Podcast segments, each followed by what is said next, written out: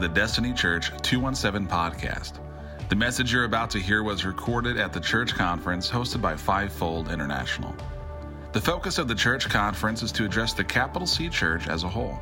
This series of messages will provide insight and tools to equip the local church.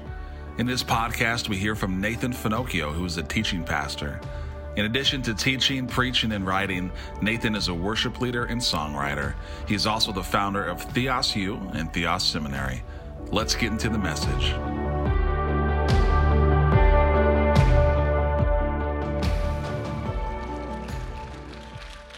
Thank you so much. Okay, have a seat. Um, oh, here we, here we go. I got, got my little setup here. Um, I'm an unusual man in many respects, and one of the unusual things I like to do is sit, because I find that I can think better. Um, it's great to uh, be here again. I mean, I had a great afternoon. I was just telling. Um,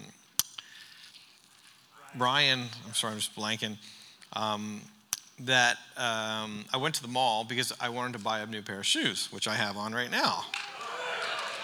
Yeah, I've wanted these runners for a while. Um, and um, so I'm, I'm kind of in the middle of a, of a I'm, these two weeks, I'm just kind of taking a bit of a break tomorrow. Um, my wife and I are going to drive down to the Gulf and, and just go, you know, and just check out. So I'm going to drive uh, home tonight to Nashville, and then we're going to, you know, get in the car and take the cat. And um, so it's going to be fun. Um, but uh, so I went to the mall today and got the shoes, and then I saw this little place. What's it called again? UU Spa? Yeah. yeah. Anyways, there were these there were these absolute legend Chinese guys who were massaging people in the you know those massage chairs. So I'm like so I'm like, do me, dude. So so I went for an hour, and then I'm like, can I do a, a do you guys do foot massages? oh yeah. I'm like, give me an hour of those. So I am like absolutely at one with the universe right now. I got new shoes on. My feet feel so good. Um, i can honestly say, if anybody asks me how, how was Springfield, like, it was amazing. so uh, I haven't told my wife yet because I know she's going to be insanely jealous. Um, but I'm going to tell her in person. Yeah, I did have a sneaky little mall massage. Um, cool. Well, uh, if you're taking notes tonight, uh, the title uh, of my sermon is Sharks with Laser Beams.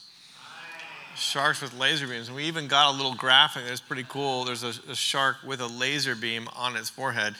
Um, why don't we um, why don't we pray and then we're going to get into it. So Father, we thank you for your church and we thank you for your word and Holy Spirit. There's um, so many different people here, um, and we're all facing unique challenges in life. We all have different stories. Um, and God, we're asking that as we open the scriptures, you would speak individually and corporately to us um, in, in that powerful way that you do. And Holy Spirit, we're, really here to, to hear from you. And so we're thankful that even though Nathan is up here and he has the mic, that as we open the scriptures, we can hear Holy Spirit, you, like just direct. And so we're thankful for your word, Holy Spirit, and we ask you to just uh, bless it in Jesus' name. Amen. Um, okay, so let's, um, in the spirit of that prayer, let's dig into Numbers. And if you've been a Christian for any amount of time, you're going to know this story. This is one of those stories where uh, you just know it up, you know, like the back of your hand. And so we're going to we're going to jump in here. And um, for those of you who maybe you're not familiar with the story, uh, the children of Israel just got out of Egypt, and God just showed off, really, um, when He set the children of Israel free. And so they're in the promise, or they're not in the promised land, they're parked outside of the promised land. And the idea here is that Moses is going to pick 12 spies, one from each um, tribe, and he's going to send them in to check out the promised land and to, and to bring back you know, news. So, um, So we pick up reading where they've rattled off most of the names of the spies. And uh, these were the names of the men whom Moses sent out to spy the land. And Moses called Hoshea, the son of Nun, Joshua. Little name change, we will come back to. Moses sent them to spy out the land of Canaan and said to them, Go up into the Negeb and go up into the hill country and see what the land is and whether the people who dwell in it are strong or weak, whether they are few or many.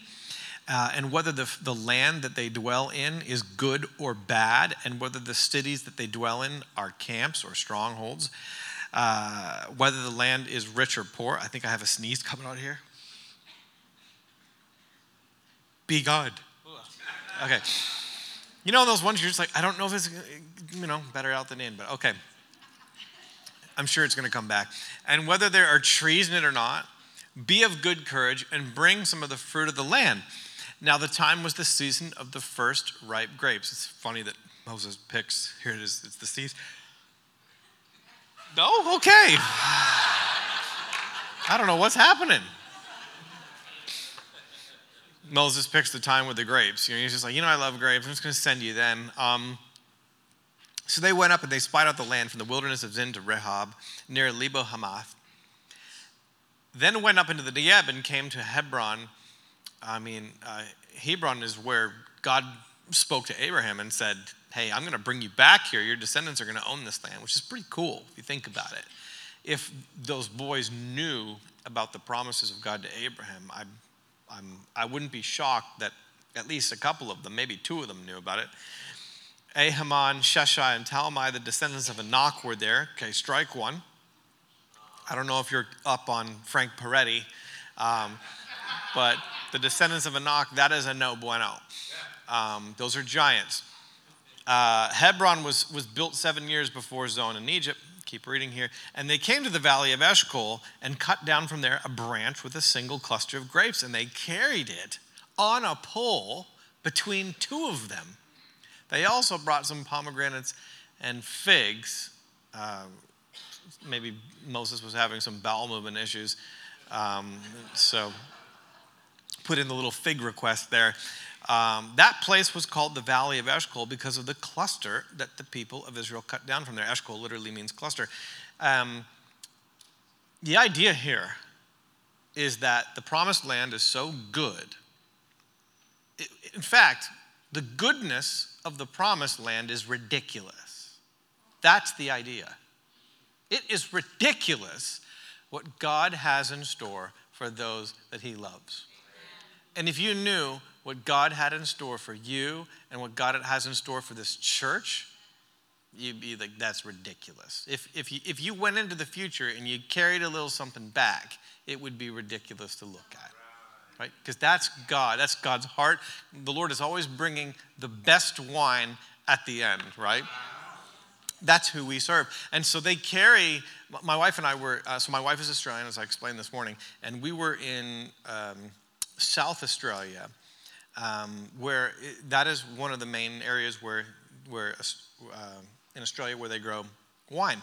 And so we went to these vineyards, uh, a famous um, Australian vineyard, and it was the time uh, of the grapes. The grapes were ripe. It was, I believe, in February, so it's kind of like their August uh, because they're in the southern hemisphere. Um, everything's upside down.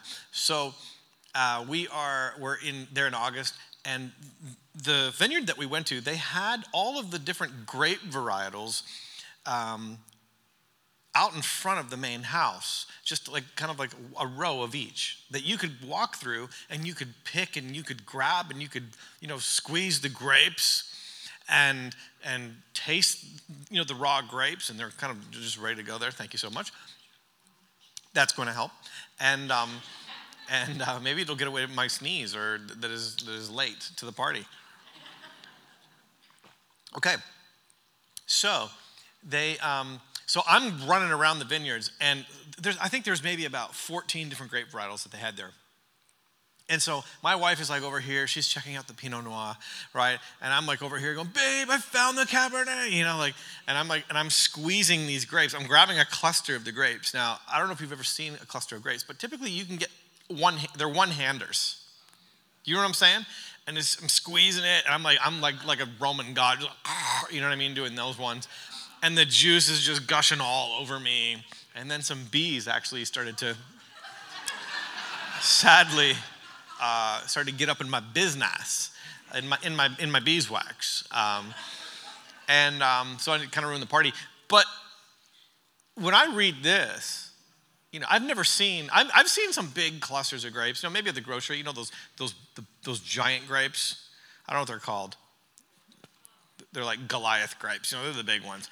But it's never really more than you could hand than one person. You know what I mean? So for, for, for a cluster of grapes, for two men to carry on us, it's ridiculous. And it's meant to elicit that in the reader. You know, we have to stop and, and, and for a moment within the text and go, what God is bringing, or rather, what God wants to bring to your life and to this church is ridiculous, and you wouldn't believe it unless we brought it back from the future right? We'd have to get, Marty, we'd have to get in the DeLorean, right? And we'd have to, we have to get there, right? And we'd have to bring it back. Let's keep moving. At the end of 40 days, they returned from spying out the land. And they came to Moses and Aaron and to all the congregation of the people of Israel in the wilderness of Paran at Kadesh. They brought back word to them and to all the congregation and showed them the fruit of the land. They brought they rolled in the DeLorean, showed them the goodness. We came to the land to which you sent us. It flows with milk and honey. That's ancient Near Eastern hyperbole for it's fully loaded. Right? Land does not flow with milk and honey. It's, it's just hyperbole, right? It flows with milk and honey, right? It's fully loaded. It's got the leather seats, the power windows, there's a moonroof. It retracts, right? And this is its fruit. However, the people who dwell in the land are strong. The cities are fortified and very large. And besides, we saw the descendants of Anak there. Frank Peretti, yikes, right? So we got giants. Then you've got the Amalekites and the Hittites and the Jebusites and the Amorites, and as my dad says, the mosquito bites. You got, you got, right, the seven nation army, you got some people who don't want you to be there. And it's not just one people group, there's a lot of them. Okay? So do you see the, there's, there's a complexity, they're strong, they've got fortified cities, there's giants, and then there's a bunch of different people groups, right? Canaanites dwell by the sea, along the Jordan. Uh, but Caleb quieted the people before Moses. So obviously people are going, uh, what? You know, strike one, strike two, strike three, strike four. A lot of strikes now, okay? Definitely out. Caleb quiets the people before Moses and said, Let's go up at once and occupy it, for we are well, for we are well able to overcome it. Now, I think that Caleb is the dude who's like, let's just do it. Have you ever had a friend right? Have you ever had a friend like that? It's like, no, let's not just do it, let's think about it. Well, if we're, if, and I think it's important, I don't want to necessarily pit Caleb against Joshua, but Caleb seems to be more into the idea of taking the promised land for different reasons than Joshua is, as we'll see in a minute. Because Caleb is saying that we can do it, right? Caleb might just be that friend who's a little nuts and it's just like, I'm in. You know what I mean? It's like, hey, should we, you know, run? Go, should, who feels like running a marathon tonight? It's like, yeah, let's do it. It's like, right? That's kind of that's the Caleb vibes. Caleb's the guy who's just he's, you know what I mean? Like, and and there's some people that are just positive like that. And hey, fortune favors the bold, and that's pretty cool. Um, now, maybe his his motivations are theologically motivated. The text doesn't actually really tell us here as we're reading. Um, now let's keep on reading though. The men who had gone up with him said, We are not able, these are the other spies, the other 10, we are not able to go up against the people, for they are stronger than we. So they brought to the people of Israel a bad report of the land that they had spied out, saying, Now, now, now, this is what I want you to do. I want you to compare this next diatribe with the first report that we read. Do you remember the first report, the bad report that we read? This one gets worse. Okay? Because, because these guys are, and you have to notice the difference in, they begin to turn up the hyperbole here, right? Or rather, the catastrophization. Okay, that's really what it is. You, you know what catastrophization is, right? It's, it's when, it, it's, it's what I tend to do, it's what my, my wife tends to do. You know, it's like when you, there's, some, there's a problem, so for example, you know, like when, when, when, when the Ukraine and Russia started to get into it last year. Well, my wife right away, it's like, it's the end of the world. You know, we, now we can't go to Europe, you know, and, and, you know, and, and I don't even want to go now because we're probably going to get blown out of the sky. That's catastrophization. Do you know what I mean? It's when you're just you're just letting your imagination run wild with every possible bad thing that could happen when really babe it's a con, it's a border conflict at the moment between these it's just between these two right italy's going to be fine nobody wants to go there anyways right it's just a bunch of lazy italians i can say that i am one okay calm down so, so, right, calm down. But watch the catastrophization, okay? The first one was fairly rational. The second one, here we go. The land through which we have gone to spy out, it is a land that devours its inhabitants. Oh, yeah, because that's fairly common. Yeah, the land, the land devours its inhabitants. Good one, buddy. Right? Never heard of that. So, you know, A plus for creativity. And all the people that we saw in it are of great height. Now everybody's a giant. Right? That's a good one. No, no, no, no. Dude, dude, dude, you didn't say that. You said that the son they were strong. You said they had fortified cities, and you said the descendants of Anak were there. You never said in your first report that everybody was a giant. Now everybody's a giant. And there we saw the Nephilim. Oh, now the Nephilim. Well, making that connection now. Genesis chapter 6. I don't know if you've read it recently. It's pretty fun. It's a fun one. Anybody read Genesis chapter 6 recently?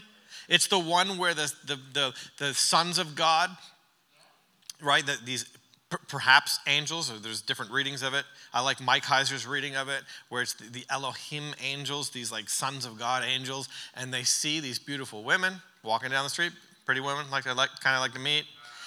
And they're like, hey, I want to I wanna marry that woman. And so, long story short, you know, sparks fly, emotions run high.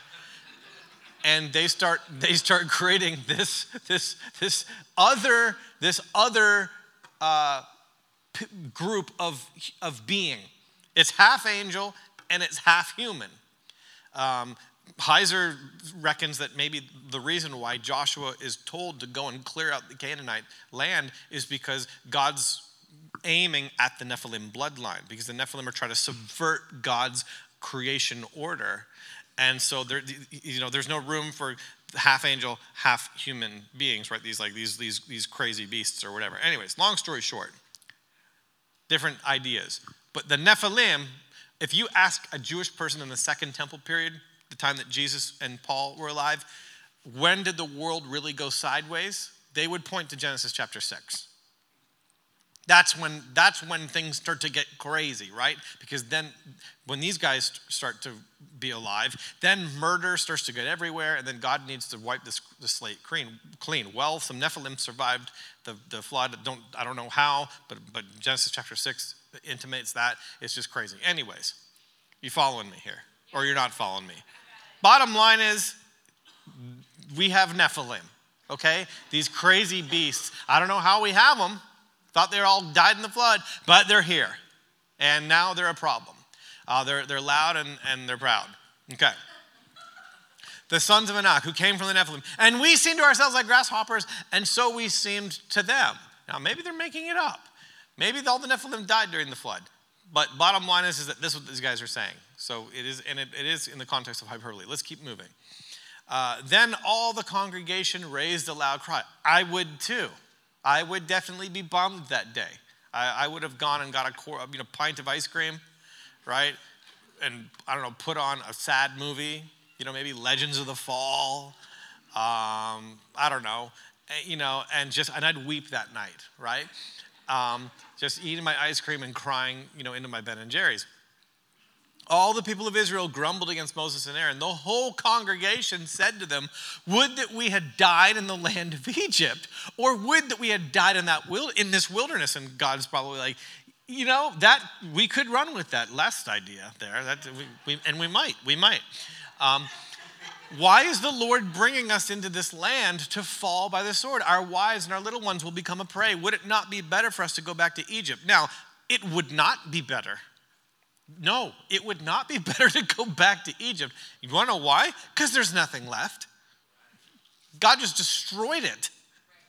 The water's blood. The, all of the crops have been eaten. Their pets' heads are falling off. A lot of pets' heads are falling off these days. It's craziness. Yeah, the Egyptians are probably harboring a little bitterness towards you. I don't know, you took all their gold and killed their, their firstborn. Um, they probably don't want to see you. Give it a rest. Maybe come visit in like 40 years. You know what I mean? But not now. Now is not a good time to go back to Egypt. This is catastrophization, right? This is this is craziness and desperation talking here. You know, you know when you start to panic, you start to make really bad plans. Right? That's what's happening. They're panicking. They're hitting the panic button. Okay, let's keep moving. And so they said to one another, let's choose a leader and go back to Egypt. Moses and Aaron fell on their faces. Now, usually they do this when fire's about to come out before the Lord and scorch earth. Right? So they hit the deck. Imagine Joshua and Caleb seeing Moses and Aaron hit the deck. They're like, oh, oh, we're going to die. Right? So they hit the deck before the congregation, the people of Israel. Um, and Joshua the son of Nun and Caleb the son of Jephunneh, who were among those who had spotted the land, tore their clothes. So they see they see Moses and Aaron, and they're like, "Oh, it's going to be a funeral." And so they tear their clothes. Like, I don't want to die. Right? So they're trying to whatever they need they need to repent of. It's sort of corporate solidarity repentance. Also, just like I don't want to die, sort of tearing of the clothes.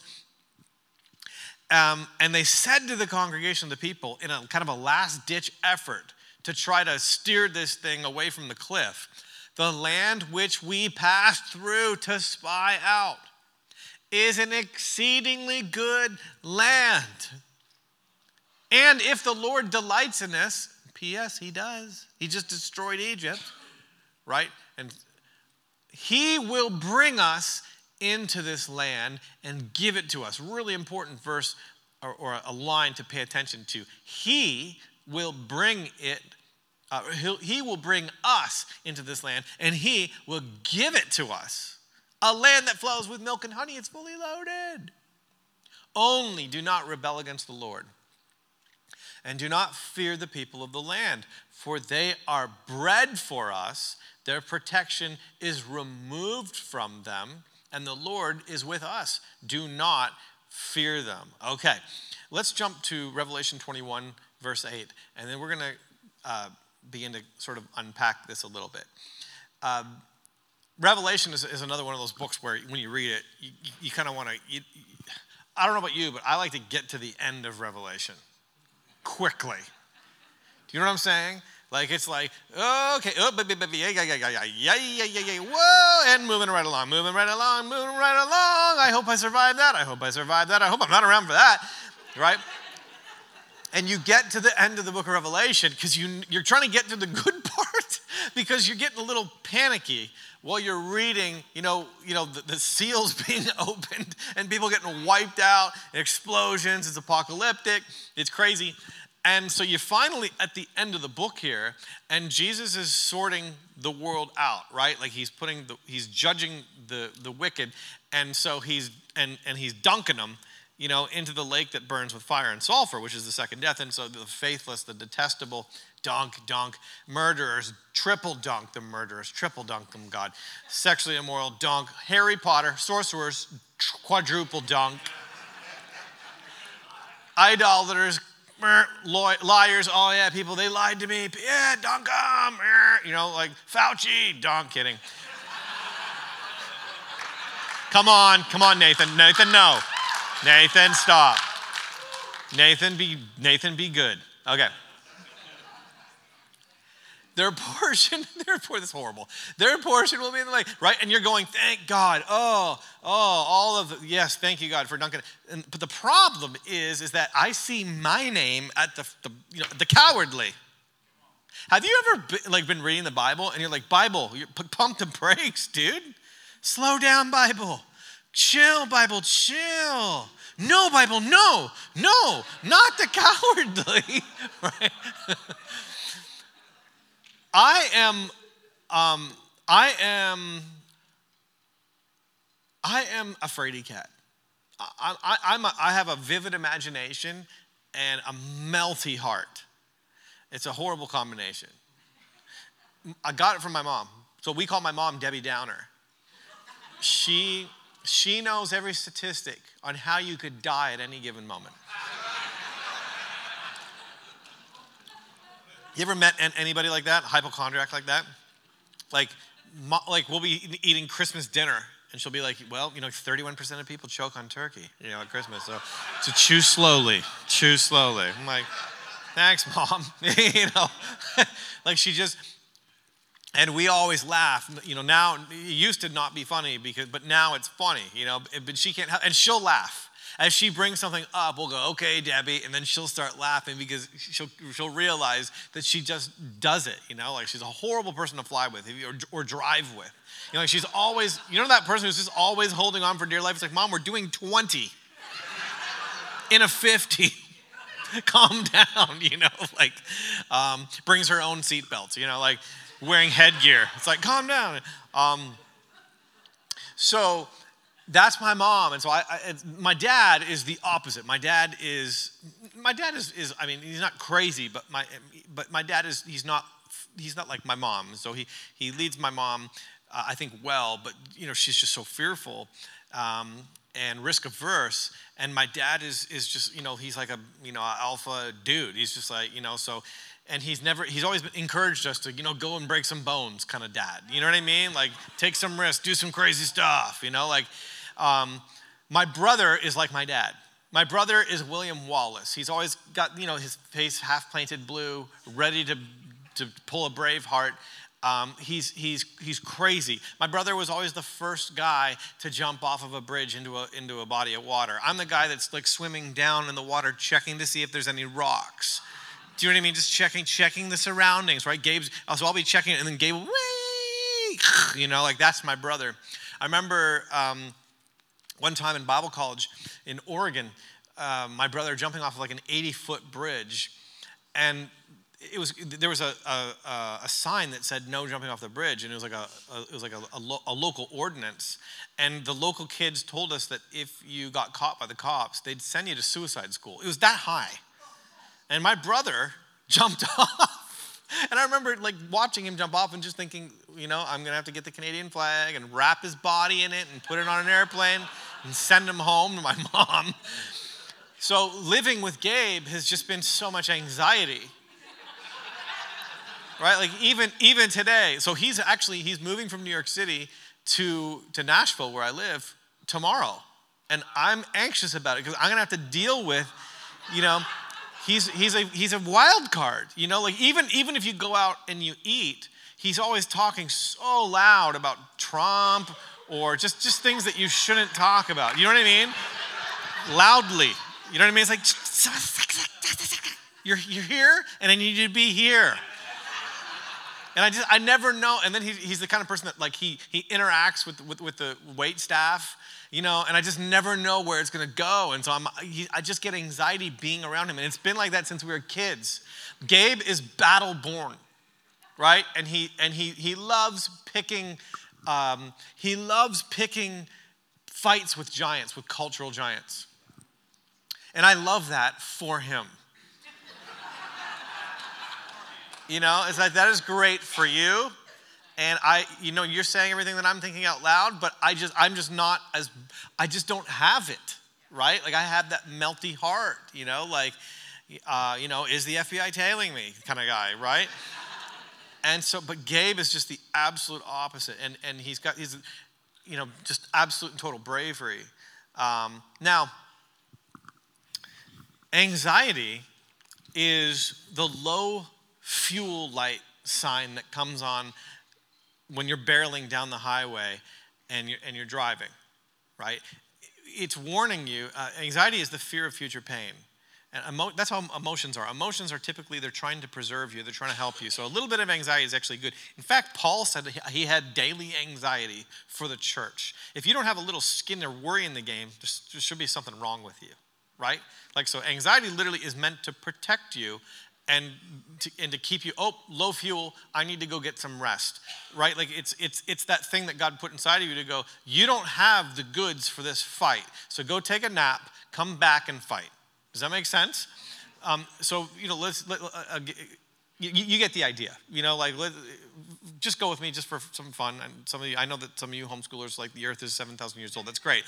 But let's pretend, let's pretend just for a second that it's not. And let's pretend that, you know, let's pretend that, like, 75 million years ago, my brother and I are in a cave, right? And we're painting, you know, and Gabe's like, oh, oh, oh, oh, oh. oh. and I'm like, what?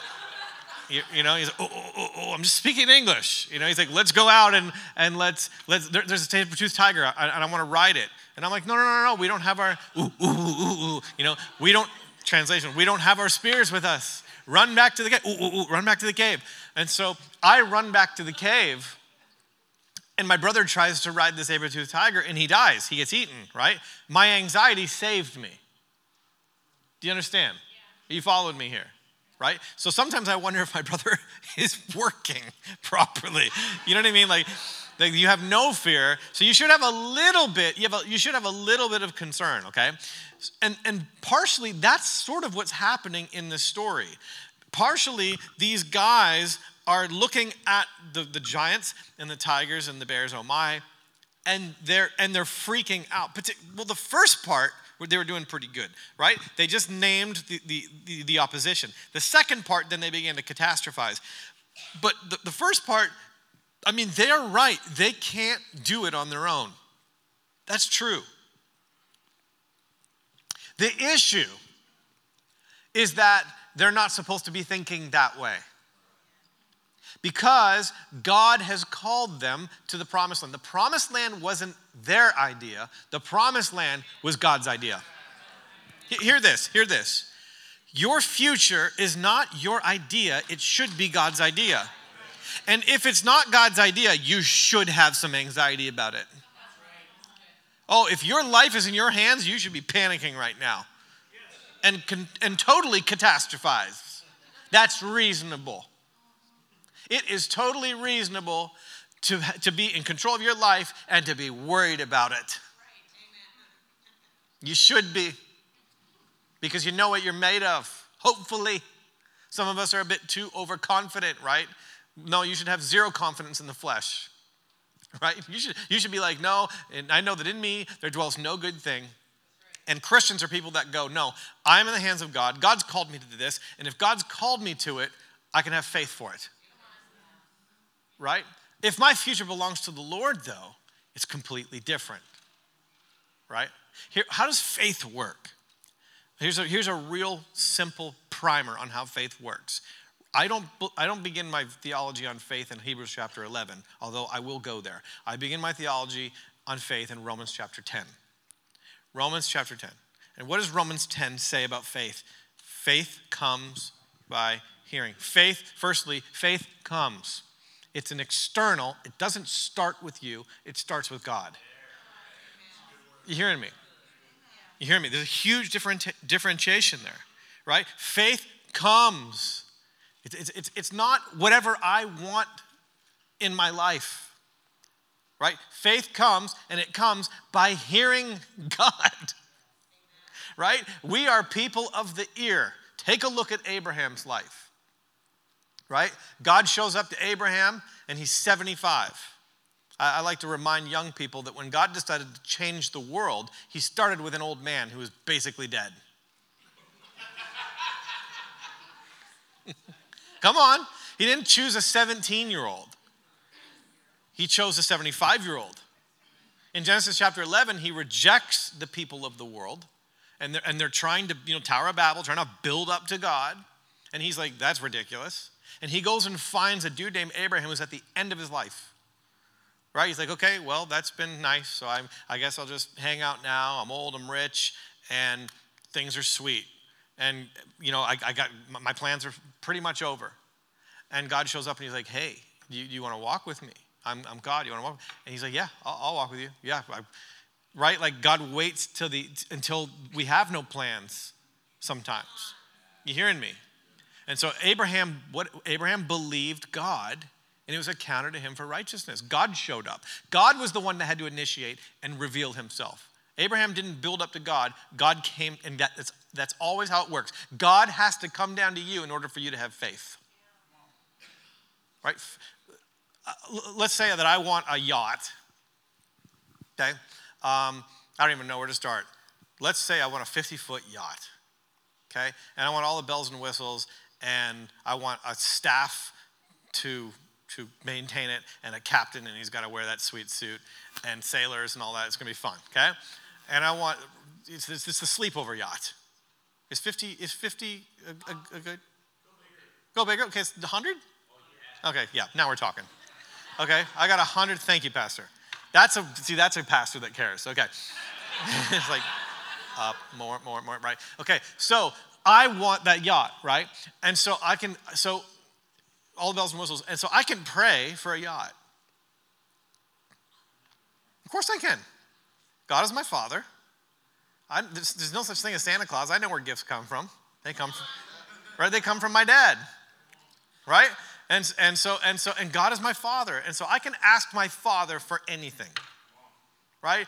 You know, when people say, "Oh, you know, God's not Santa Claus," I'm like, "That's stupid. You should ask God." In fact, proof of adoption is that you ask God for something. It's proof that sonship has occurred. So I ask God for things.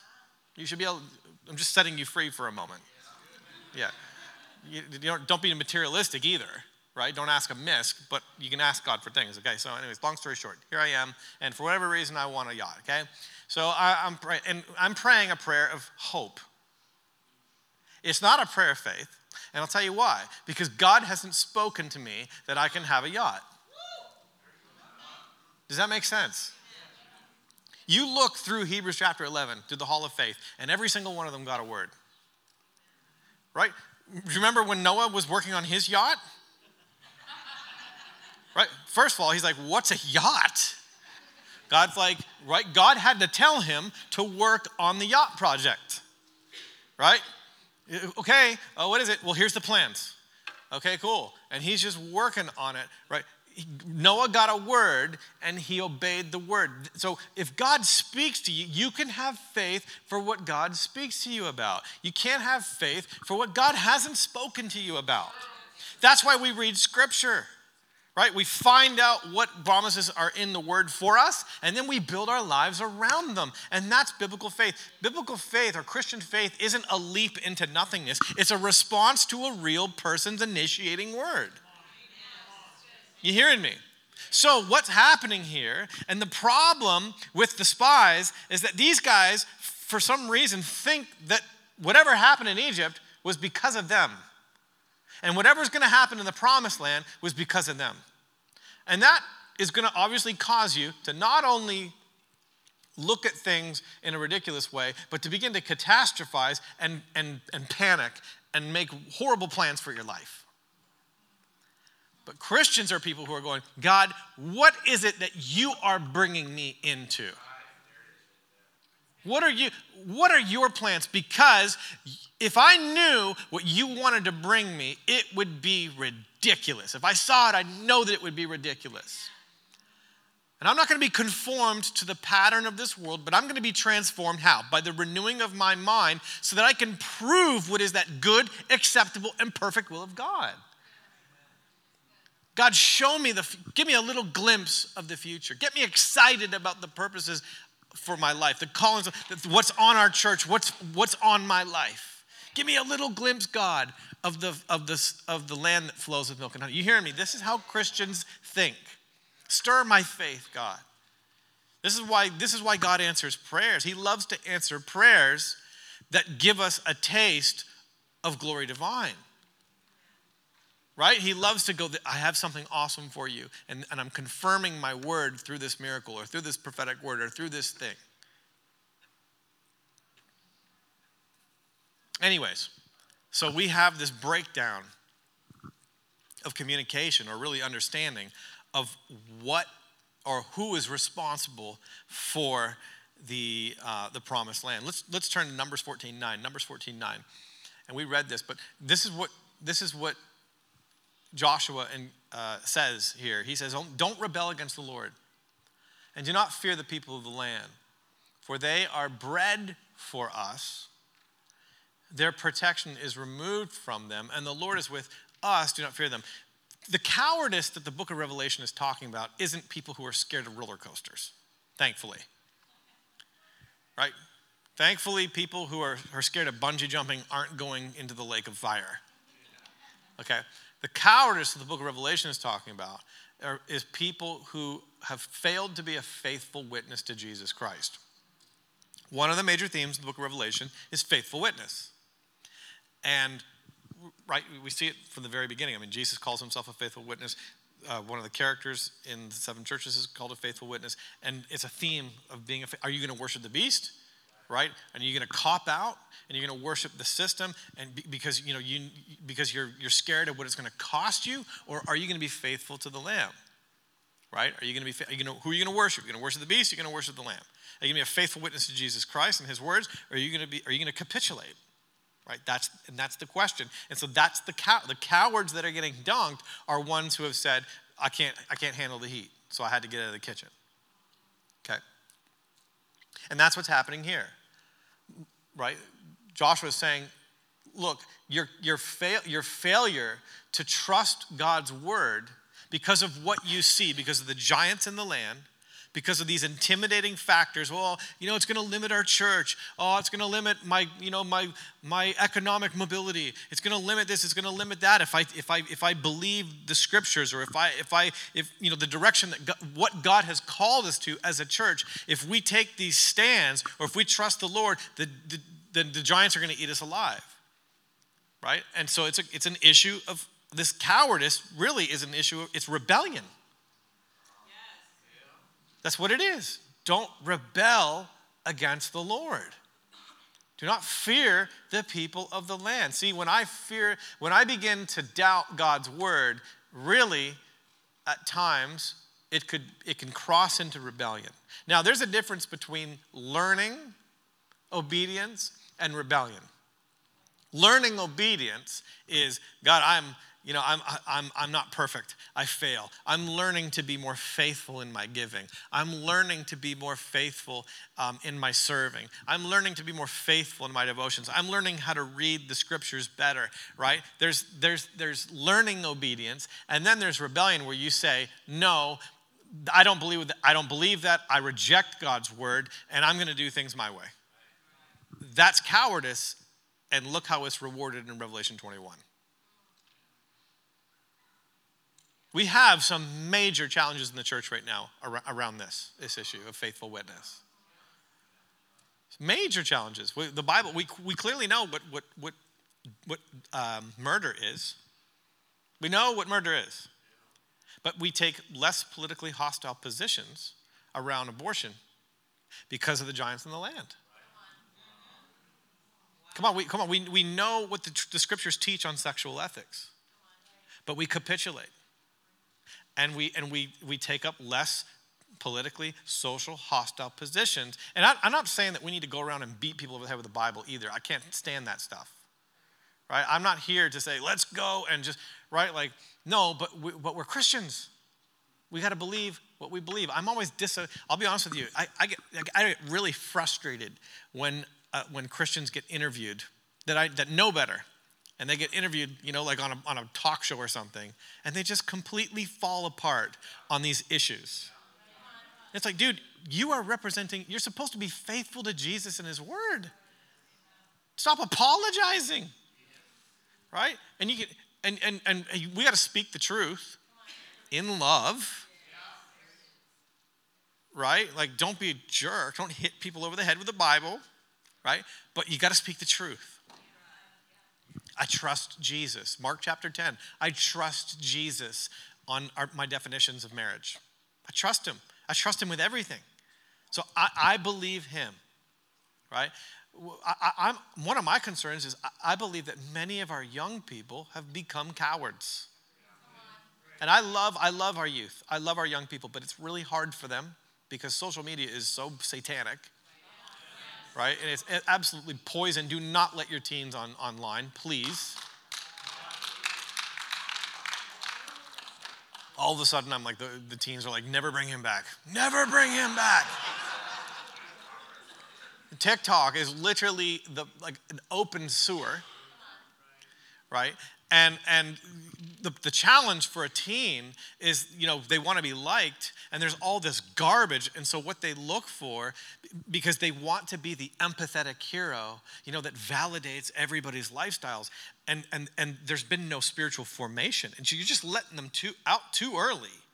And so, they, they, they'll cower then to brands of Christianity that deny the faith. Right? And, and, and like, I, got all, I got, I have all the time in the world for them because I love them. And, and, I, and we, we're all, we've all been Peter. We've all denied Jesus. We all make mistakes. And, God, and God's so faithful to, you know, do you love me? Do you love me? Do you love me? And he always brings us back. Okay? So there's hope, okay? Um, but this is the, these are the major challenges. They, don't, they shouldn't be fighting these battles at 13, 14, 15 years old. Right? It's, it's, it's hard for them. I, I, I feel sorry for them. I'm glad I didn't grow up with a phone. My God. Can you imagine? Oh, I would have been public offender number one. I'd be, the, I'd be horrible with a phone at the age of 13. I would have been in jail.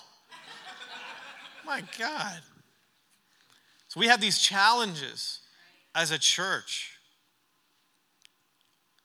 Will we be a faithful witness? Um, here's one for the adults, picking on the kids. Hey, we know what the scriptures say about the church. We know what the scriptures say about trusting God with our money and our giving and our finances. I mean, Jesus, you know, has to spell it out for us. Um, you know, in Matthew 6, you know, God is, is he, he's taking care of the grass. It's funny. Jesus literally has to go, calm, calm, calm down, calm down, calm down. I take care of grass. Right? It's, it's meant to go, you're going to be okay.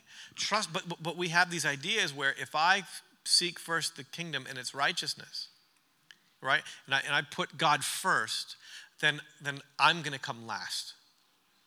And that is a lie. That is a lie from the enemy. The devil wants you to believe that if you put God first in your finances, you will come last and you'll suffer. That is a, that is a demonic lie. No. And I'll tell you right now, the reason why he wants you to believe that and to act that out is because he doesn't want you to be a part of the kingdom purposes of God in your generation. He doesn't want the church to go forward. Right? He, Satan is scared of believers who are like, we're building the church. Right? Why are we building the church? Because Jesus is building his church. Come on, we, we know we know what we're supposed to be doing, but but we we we we chicken out. Right? And and sometimes it can cross over into rebellion where we're like, oh, you know, churches are just after your money, and I don't even believe in, in tithing and giving, and you know, and Da da da da da da. That's rebellion talking. That's you hearing me? And no doubt that there's abuses that have happened in the, in the American church with finances. No doubt. We've all seen it. Come on. Right? We've all seen it. We've all seen it happen. And, and yes, maybe the pastor didn't pick the color of, of you know, the, the carpet that you wanted. But it's like, you know, that's not a reason to get your nose bent at a joint either. I'm getting too practical. That's what's happening here. Come on, I'm preaching to myself here. Right? I get, I get particular about the place that I'm giving, etc. But you, come on, you got to hear me though. We can't let that get in the way of, no, I am going to be a cheerful giver. Not only am I going to be a giver, I'm going to be a, a, a, a wacko giver. Cheerful. right? Just to shame the devil.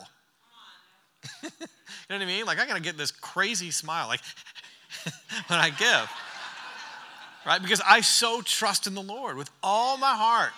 And I'm believing that as I give, He will pr- provide seed to the sower, and I'm gonna be a sower.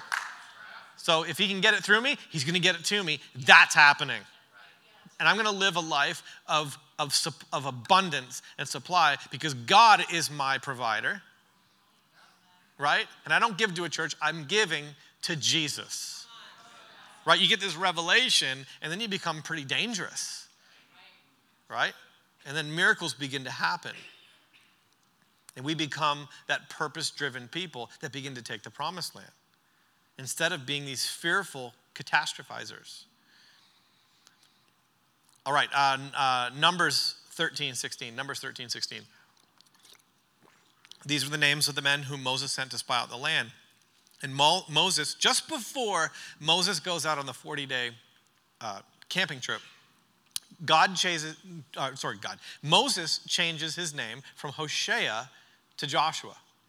Hosea means I save or he saves. And Joshua means Yahweh saves, Yeshua means Yahweh saves, right? So think of it. He's going on this new camping trip. It's to spy out the land, and his name used to be I Save, right? It's all on me. And now his new name is Yeshua Saves, Yahweh Saves. And so every time somebody called, hey, hey, Yeshua, uh, can you go get some, some, some, some wood for the fire? You know, he's like, Yeshua. Oh, yeah, that's my name. Right. Yes, Yahweh saves. That's right. Right? And they just go, hey, yo, Yeshua. Hey, Lazy Bones. Uh, do you mind uh, packing up the tent over here? Yeshua. Oh, yeah, that's my name. Yes, Yahweh saves. So as he's seeing all of the difficulties and the challenges, he has this fresh reminder Yahweh saves. See, Hosea sees the giants and he pees in his pants a little bit, right? Because Hosea is thinking, I save, it's on me, right? But, but Yeshua knows that he's called to God's purposes. And if it's God's purposes, God's the one that's going to give it to us. Right? God, if I'm if I'm serving you and my life is caught up in kingdom things, then God, you're going to take care of it. Right? I'm a part of I'm part of kingdom purposes. And so God, your hand, you know, your eyes on the sparrow, your eye is definitely you got two eyes on me. You hearing me?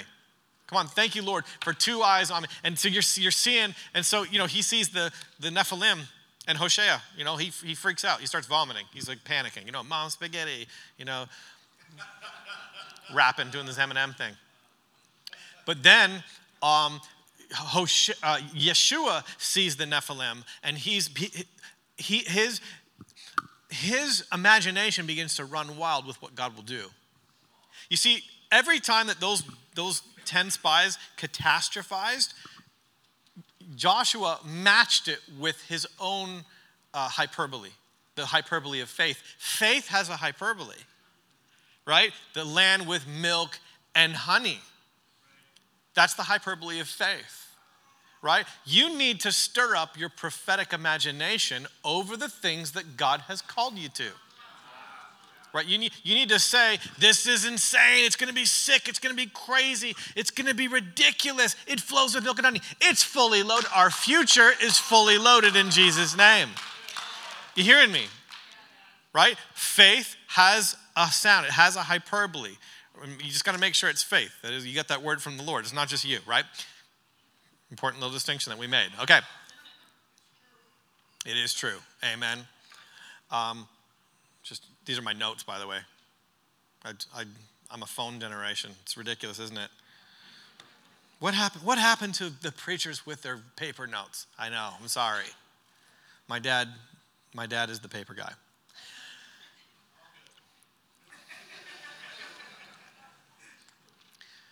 Hosea, when he sees, you know, the, the, the do you remember? Let's go to that, that, that, that scripture verse. I believe it's the next one on there, not, Numbers 13 32. Do you remember? They, they brought the, port, the report, the bad report, and they said the land through which we have gone to spy out is a land that devours its inhabitants. Remember they said that? It devours its inhabitants. Have you ever catastrophized over your own life? Of course you have. You know, usually happens at night right? You're in, you know, for whatever reason, I have all of the terrible thoughts about my life at night, right? You the same way when you're in your bed, you know, you're just before the pillow, and you're just like, what if my house burns down? You know what I mean? What if, what if the dollar becomes worth nothing? I should have bought crypto. You know what I mean? Like, and you just, you start panicking, right? And You start thinking crazy thoughts. And this is what's happening here. The land through which, you know, the land, it devours its inhabitants. That's like saying, we, we saw, my future has sharks with laser beams in it. Right? I'm going to go to the beach this, this week, and imagine me looking around for sharks with laser beams on their foreheads. It's like, Nathan, there's no sharks with laser beams in the Gulf of Mexico. Not yet, anyways. You know, it's, it's, a, it's a ridiculous thing to say about your future. There's going to be sharks with laser beams, and there's going to be a sharknado that spits out the sharks with laser beams. Oh, we're all going to be scared. Come on. We've all been there. There's, there's, Pastor, you don't understand. There's sharks with laser beams in our future oh, the church is going to, this is going to happen to us, and this is going to happen to us, and this is going to happen. If we try to expand, if we try to do this, if we try to do that, bad things are going to happen. shark Sharknado, oh, sharks with laser beams their forehead. No, no. It's an exceedingly good land. The Lord delights in us.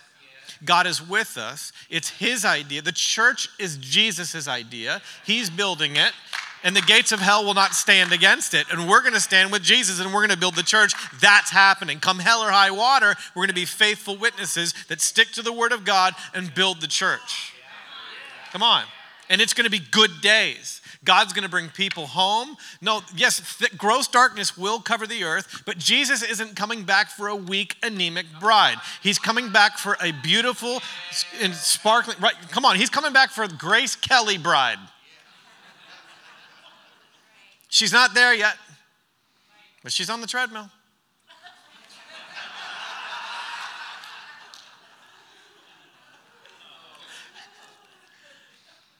Come on, the church is, Jesus is working on the church. You know, some of us, I'm going to end with this. Some of us are terrified of the future. And there, I, have, I have my moments, you know, because when you're a coward, the first thing that runs away is your imagination. And so you you have these moments of catastrophization, and you have to just begin to confess the promises of God over your life, the promises of God over your family, promises of God over your church, right? That's, and it's the confession of faith, right? Because, because I know the scriptures, and so the scriptures will inform my feelings and, and, and my, my, my, my voice, right? So, um, so for example, um, what should I be in investing in in this time? Just re- let's get really practical. There it is. Right? If, if Warren Buffett and Elon Musk made a money move, let's say they transferred 50% of their portfolio into one stock, would you consider doing so? Oh, here, oh, here's a better one. What if Nancy Pelosi put all of her money into one stock?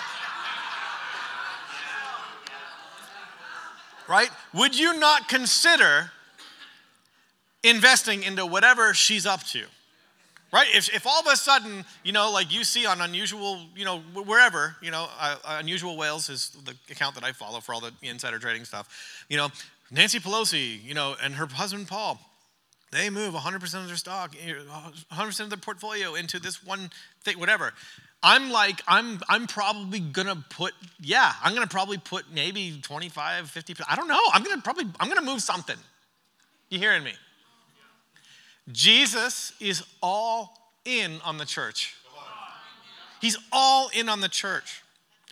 And, and the future is Jesus, and he knows the future. It's a, it's, it is a solid bet. It's the best bet that you could ever, ever do. And Jesus said this, and you know, Jesus is like begging us. I love that when, when Jesus appeals to our greed. You know what I mean? He does.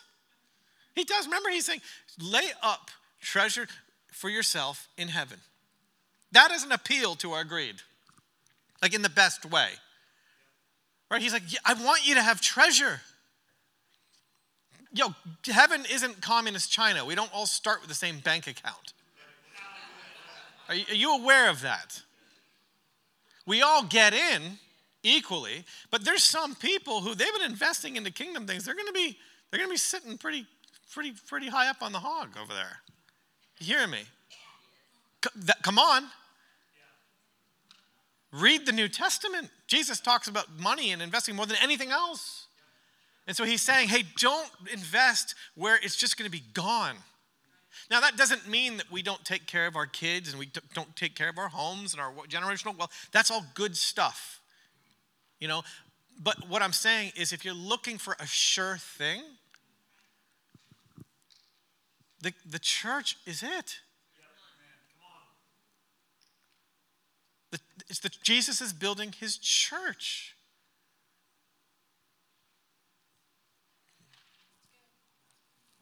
You can have faith for that.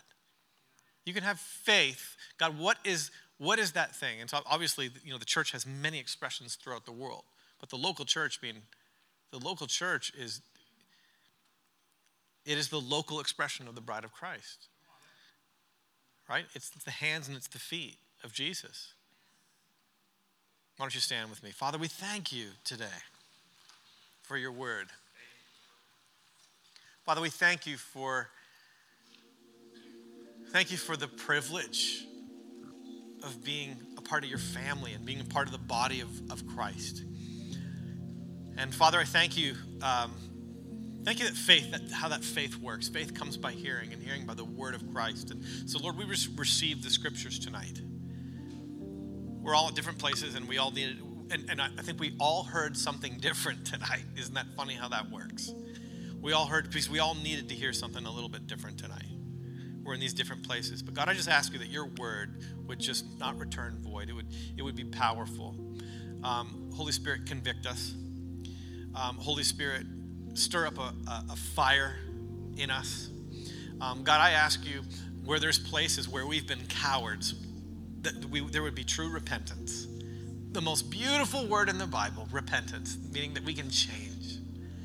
God, that we would be lions men with faces like lions, people of destiny, people that know their God and display action, people that are secure in the Word of God and walking in the promises of God, the goodness of God. Father, thank you that Jesus knows the future and holds the future. And so, Lord, we just we, we allow that that word to just kind of like a gentle breeze on a hot, hot summer day, just to kind of refresh us and reset us. And Lord, thank you that we can trust you. Lord, thank you for your providence. Thank you for your sovereignty. Thank you for your goodness. Thank you that you are going to take care of us. God, thank you that we are attached to kingdom purposes. Lord, I do thank you that you provide seed to every sower. If that's you tonight, it's just a word. I don't know, just the money thing just kept on coming up tonight, but maybe you've had some concerns and you're just like, I don't know what the economy is going to look like. I don't know what to do. I just really believe the Lord's just saying tonight, you know, God's going to take care of you. So you just continue to put the kingdom first. Seek first the kingdom, its righteousness, and all these things. All these things. Because God knows that you need the, all the things. Lord, thank you that you understand us and thank you that you know what we need even before we ask. And so, Lord, we just lift our lives to you. You know the future, and thank you that you're going to be good to us. Thank you, Lord, that we get to partake in the purposes of God. Thank you that we get to be partners in the great harvest to come, the harvest that is happening and the harvest that is coming in Jesus' name. And Father, I just speak peace, peace over every heart, peace over every mind, peace over those internal storms, peace over us as we toss and turn on our beds in our doubt wondering where you, wondering if we're going to be okay.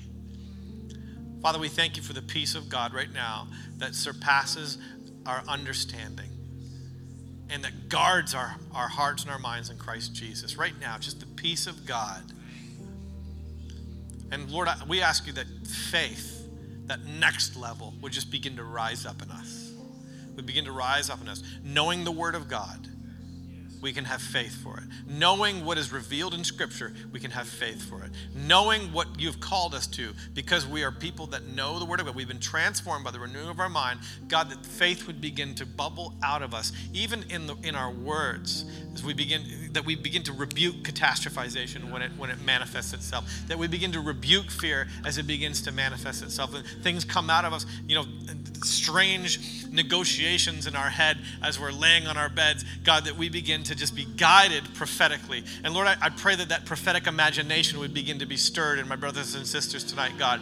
Lord, prophetic, and a prophetic imagination that, that that conceives strategies, that conceives uh, God ideas, good ideas, uh, strategies from heaven, God, even very practical things God, you speak, you speak to your people. You give us prophetic dreams and visions. And, and God, I believe that in the coming days, those things are going to begin to, there's going to be more and more. You're going to release more dreams. Maybe some of you never had a prophetic dream. And I believe that God this week wants to release some prophetic dreams over your life.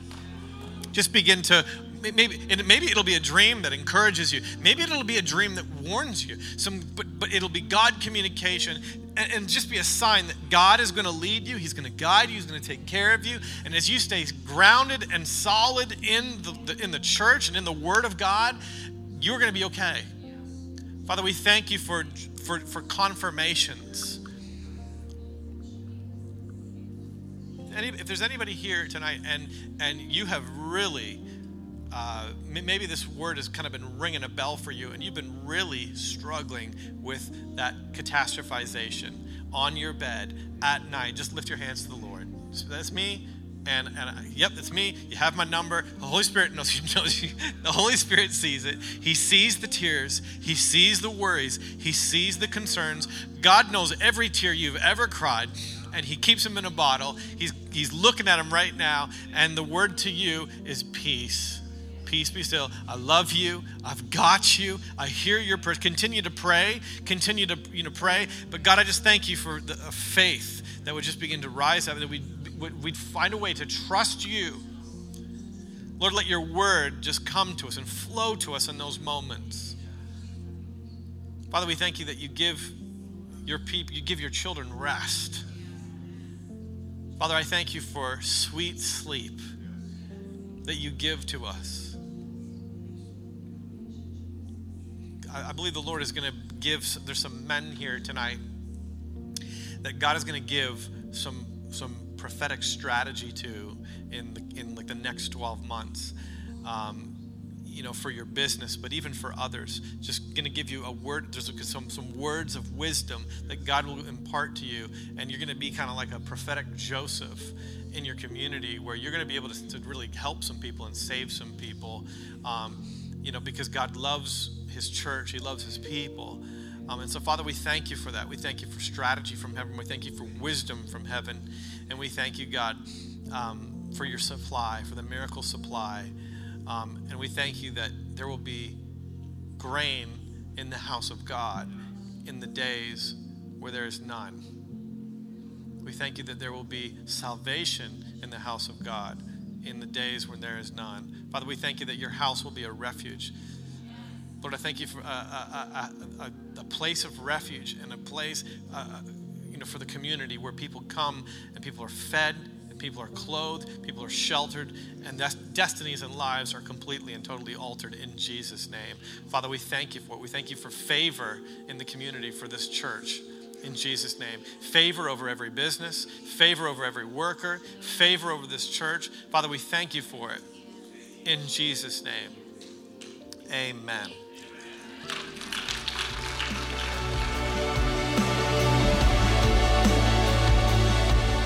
We hope you enjoyed this message from the church conference hosted by Fivefold International. To learn more, you can visit the website at fivefoldinternational.org. Make sure to check out the entire series of teachings from the church conference on the Destiny Church 217 podcast.